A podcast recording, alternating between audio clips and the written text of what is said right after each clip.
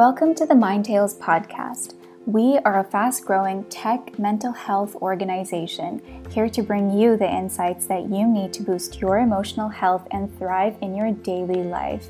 It's our goal to make quality mental health care both accessible and inclusive. That's why part of our mission is to get discussions, conversations, and debates about mental health going.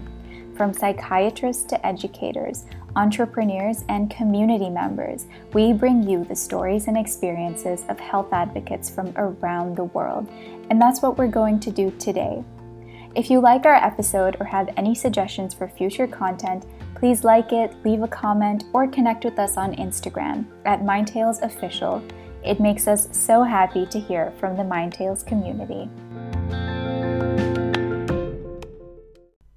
Afternoon, Samar, and welcome to the Mind Tales Collective podcast. It's such a pleasure to be chatting with you here today. How are you?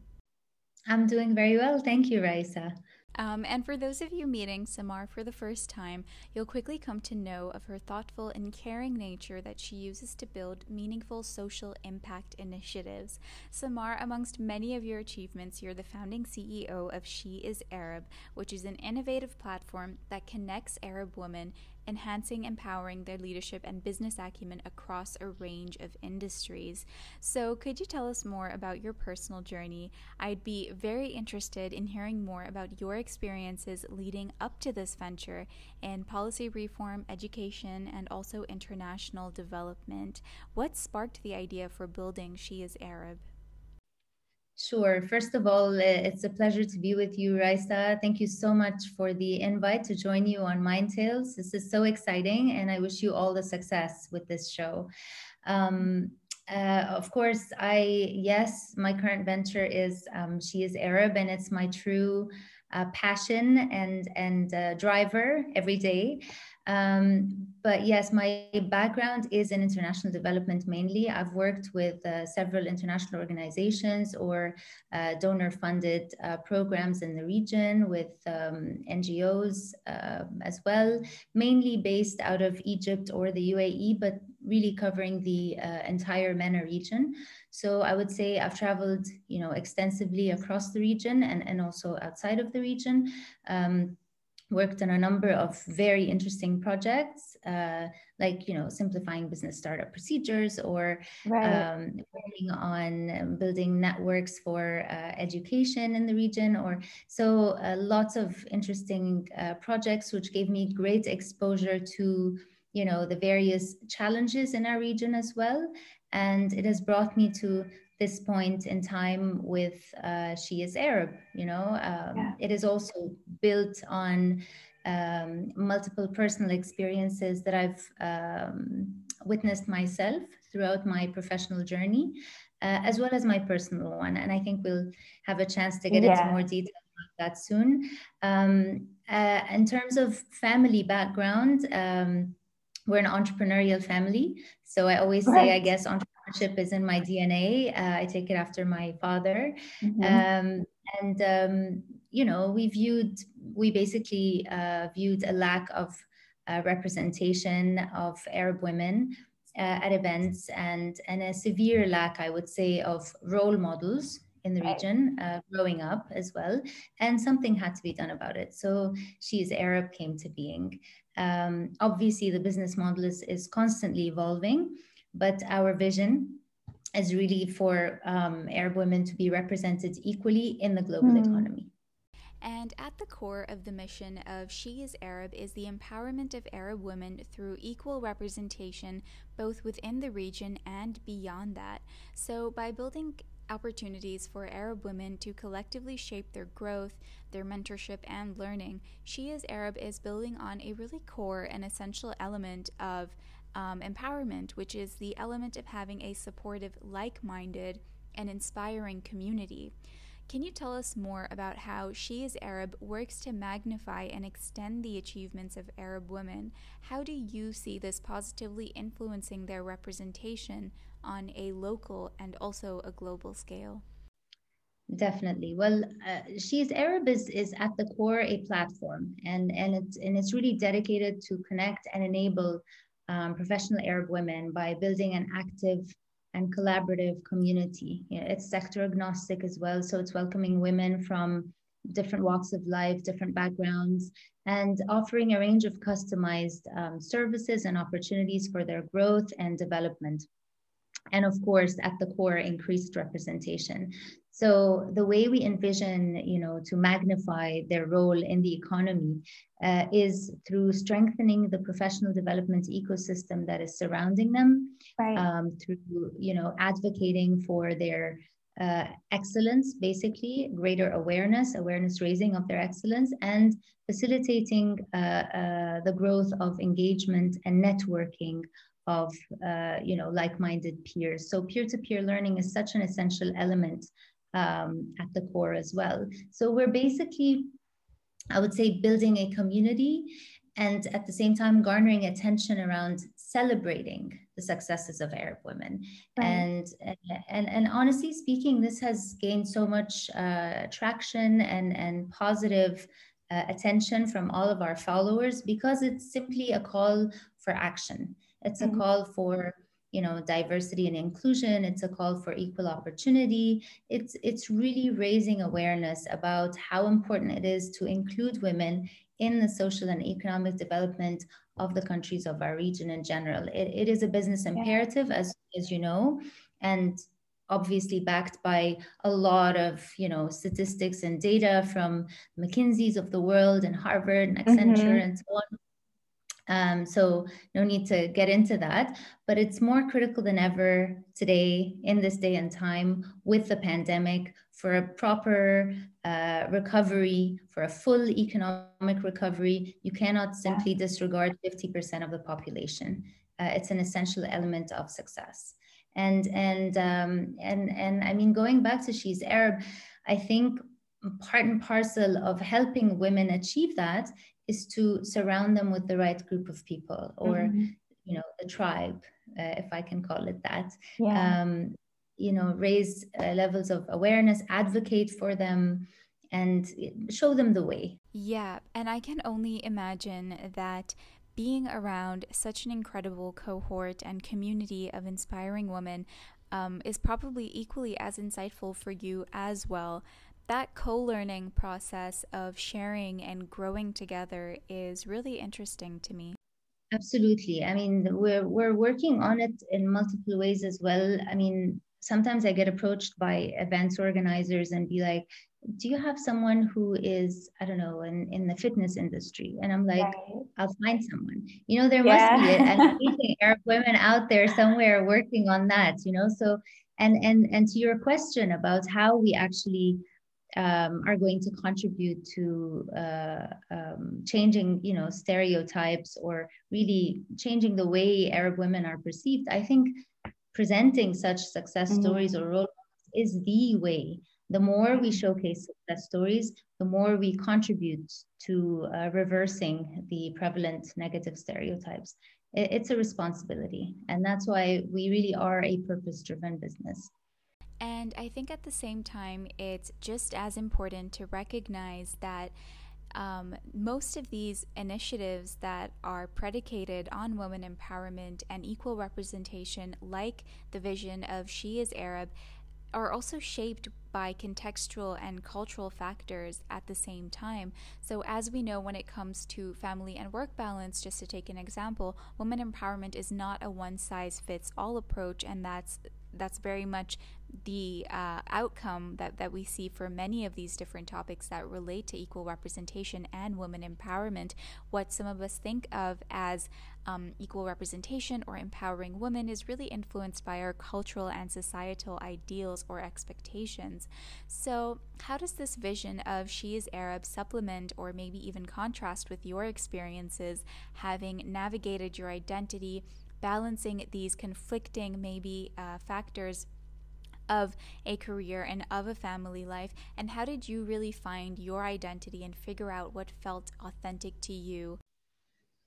Wow, that's a big question. Um, so I'm a believer, I'm a big believer in, in the major role that um, culture and traditions play in the whole gender discourse, especially so in our region. And I don't think it has been uh, researched enough, it hasn't been discussed enough. Um, like you said, it's definitely not a one size fits all to everyone. And with, you know, having a family and a career, uh, it's never a balance, uh, at least in my books. Um, but then again, it's not a one size fits all. Everybody sees it differently. Each one puts a strategy that works for them best. Um, but frankly speaking, I have faced issues myself uh, growing up in the region as a young Arab female. I've, I've even written about it, shared shared it openly. Right. Um, I grew up to um, I wouldn't say a um, a conservative uh, family relatively, but not conservative in the sense of being, you know, uh, religious or not modern or whatever, um, but conservative in, in the sense that they're protective of me as the female in the family. They were protective of the daughters more than of the sons. And this has obviously, you know, uh, made me face multiple limitations when it comes to opportunities, when it comes to, um, you know, whether for work or travel or uh, fun and leisure with friends or going out and so on.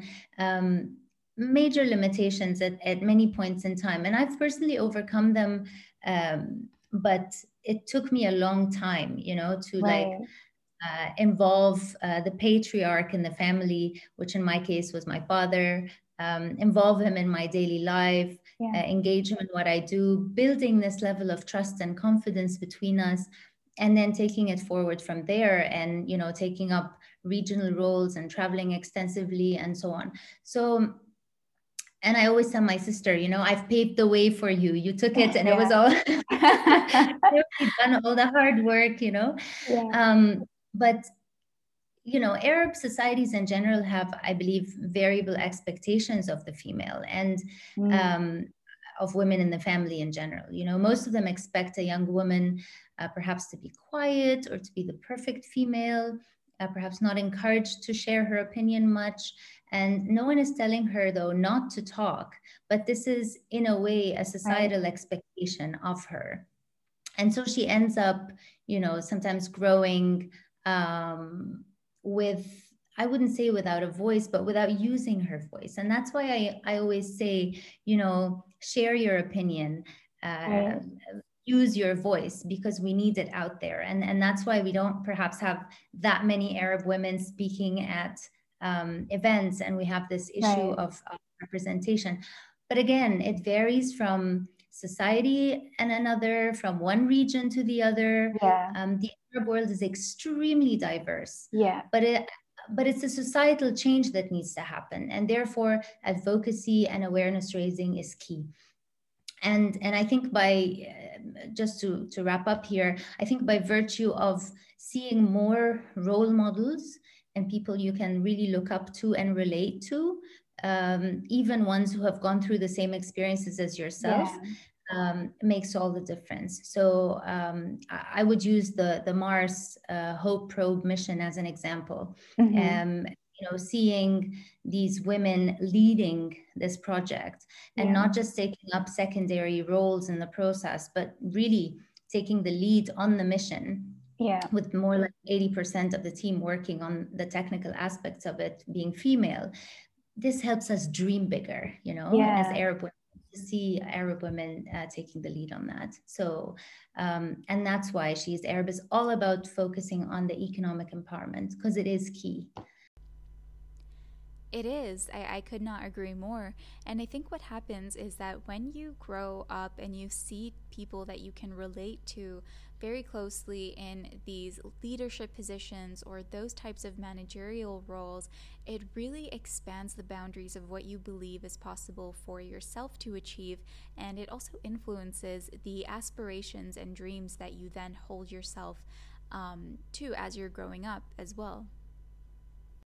Absolutely, absolutely. I mean, seeing role models growing up, not just seeing royalty, you need to see people yeah. you can relate to, people who work in domains that are of interest to you. Yeah. I would like to buy books, you know, that have more Arab women featured in them. I was very right. disappointed. Bought a book for my niece, for example, and not finding a single Arab woman in it.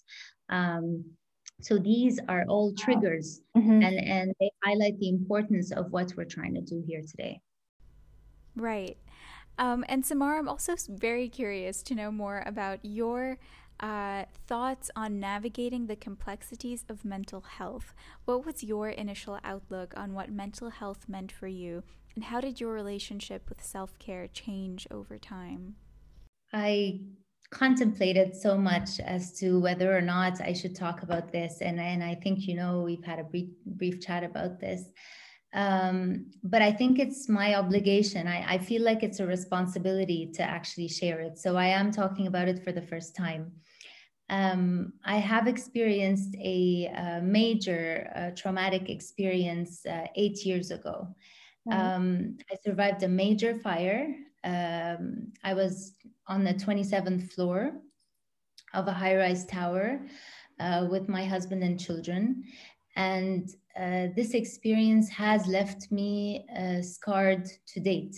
And yeah. every time I talk about it, um, you know, there's something inside me that still hasn't uh, fully recovered from this experience. Um, I think what happened was following this uh, incident, I felt that the expectation uh, from me as you know the woman in the family as the mother as mm-hmm. the caretaker um, of the whole family was to pull myself together and run you know just go forward. And and i refused to confront the trauma. Right. Um, but then i ended up with a series of random um, physical ailments, um, things that I never had before were just, you know, um, happening to me. Uh, I would wake up with severe jaw pain, grinding on my teeth in my yeah. sleep, or or um, uh, skin problems that I'd never had before, or or even being diagnosed. I was actually diagnosed, and then it disappeared with you know, um, having an autoimmune disease that suddenly came up at the time. And, and then it completely disappeared when I started getting better. Yeah. Um, so, so this was a major lesson, you know, to me, because I realized that I should have sought help at the time, that I actually needed help. And, right. and, and you should seek help when you need it. I, I was in denial of it. Um, I didn't take it seriously and mm-hmm. and perhaps i felt it was also like a major taboo um to talk about you know i don't know maybe i found it to be ridiculous to entertain the idea of therapy right. um, having also lost so much in this fire you know the financial implications of it and the time implications of it yeah. but the fact of the matter is i i was in desperate need of it and i didn't get any of it right. um, and that's why I believe that today, the silver lining from this pandemic is the fact that we can now comfortably talk about mental health. Um, because I, I don't know if you've been, yeah, I'm, I'm sure you're following the news, but like we're actually in what is called now a mental health pandemic yeah. you know like the, the, the consequences of covid-19 on people's level of anxiety, levels of depression right. are skyrocketing. Um, and um, I just believe that with all the awareness on mental health today, um, now more than ever, uh, people should seek help when they need it. I regret not having done that. It would have spared me years of uh, discomfort and being unwell. Mm-hmm. Thanks, Samar, for, for being so willing to be honest with us and actually share those personal details of your story and of your relationship with mental health. I think if there's even one other person who can hear and relate to those feelings or even just feel inspired to take those same steps towards building a better mental health, um, that would be incredible. I was also wondering if you would be able to share with us, or if you would be okay sharing with us, um, a bit more about how that specific incident changed your outlook on how you now handle uncertain and daunting moments and how you look out for yourself uh, and take care of your mental health. Absolutely. I mean, I did not. I mean, by the time I, you know, I I obviously read more about it. Uh, been hearing a lot about it. Attended a lot of online events during uh, 2020. We had plenty of time to yeah to read and learn as well. Um, so um, I think what I've done is I've focused a lot more on myself. Um, you know, in terms of um, mindfulness. Uh, uh, breathing exercises when needed, um, prioritizing myself just a nudge. You know, I've always put myself at the bottom, but now taking care of myself as well is yeah. Uh, and is one of is one of my values because you know if it's part of your family taking care of your family you're part of that family you need to take care of yourself to be able to take care of others oh, yeah. right so um if you need help on the professional level, you should seek it. If you need help on the personal level, you should seek it. So, um, for example, I've um, I've worked with a coach on a professional coach on uh, you know some uh, issues work related.